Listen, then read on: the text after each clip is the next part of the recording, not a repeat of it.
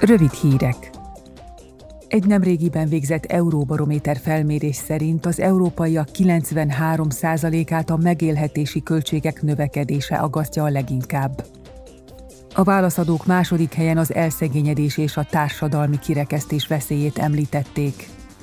Hasonló gondnak érzik a klímaváltozást, de attól is tartanak, hogy az ukrajnai háború más országokra is átterjed.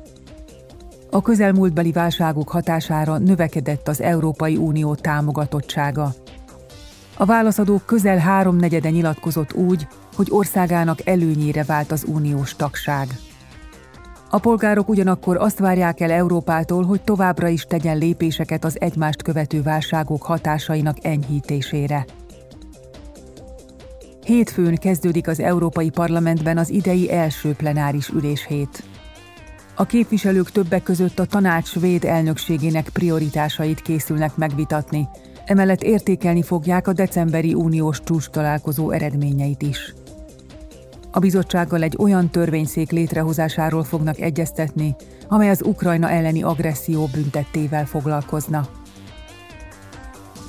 Strasbourgban vita és szavazás várható a hulladékszállításról, illetve a környezet és az emberi egészség védelmét szolgáló szigorúbb szabályokról, valamint az online videójátékokat játszó fogyasztók védelméről, az uniós kül-, biztonság és védelempolitikáról, továbbá az emberi jogok és a demokrácia világbeli helyzetéről is.